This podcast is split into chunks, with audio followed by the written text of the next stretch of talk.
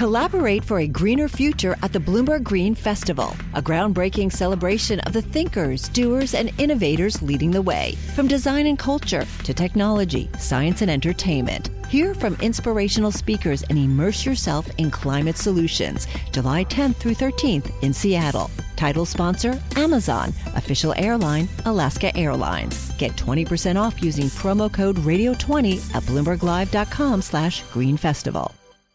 The Supreme Court has just dropped the travel ban case from its argument schedule and told the administration bans challengers to file briefs discussing the effect of a revised policy issued yesterday.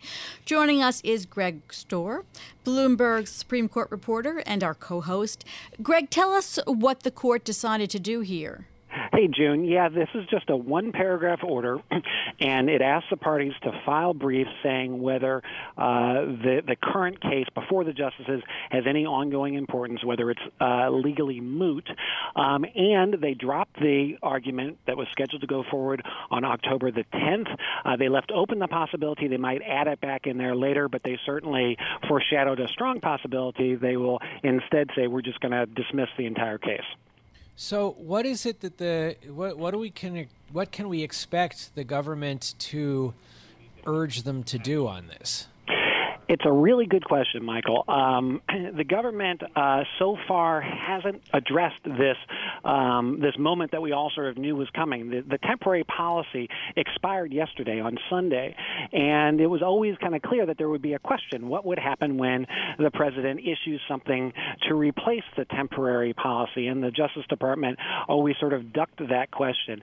It is not entirely clear from the surface whether they would like this argument to go forward, kind of roll the dice that they'll, they'll get a big win, or instead take uh, the partial victory they've gotten so far in this case um, and, and let this litigation instead go forward at the district court level. So, Greg, just technically, they've dropped the argument from the schedule, but the case is still alive there? That's right. The case is still here, so they removed it from their argument schedule, and and the last line said the cases are removed from the oral argument calendar pending further order of the court. So they've left themselves open the possibility if they decide this really is a case we should decide now.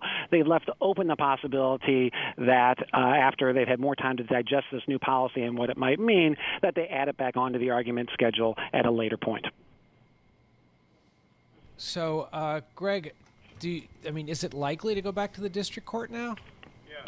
It, it, seems like there's a good chance either that the Supreme Court will just kick it back to the, the, the, lower courts and say, you guys take the first crack at this revised policy. Usually the Supreme Court doesn't want to be the first one to decide something, especially not something this important. Uh, the other possibility is they could basically just dismiss the entire case, case saying it no longer has any ongoing importance, uh, and leave it to the groups that are challenging this policy to file new lawsuits. Either way, the practical effect would be uh, that we're back fighting in places like the district court in, in Hawaii and the district court in Maryland.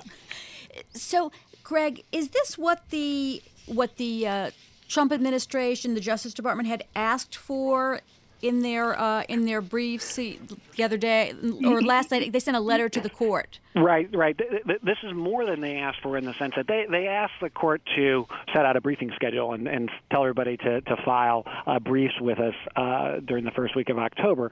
Uh, this bit about removing it from the argument calendar that wasn't something that the administration specifically requested. The court decided to do that on its own.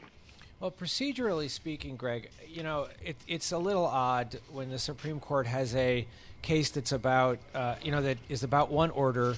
The order is no longer in effect, and a new order takes place, and it, it, uh, it's sort of an unusual posture for them to be in that position. But is there any way that they could decide, you know what, we have this new order, we're going to keep it anyway? Sure, they, they could, and um, it, it actually it, it is a very unusual case. Certainly, I, I, I agree with that.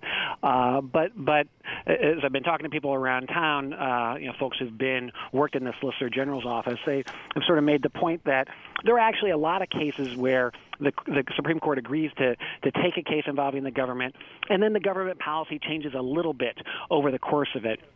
And so the court hangs on to it and they just sort of deal with the small changes in the policy that happened along the way.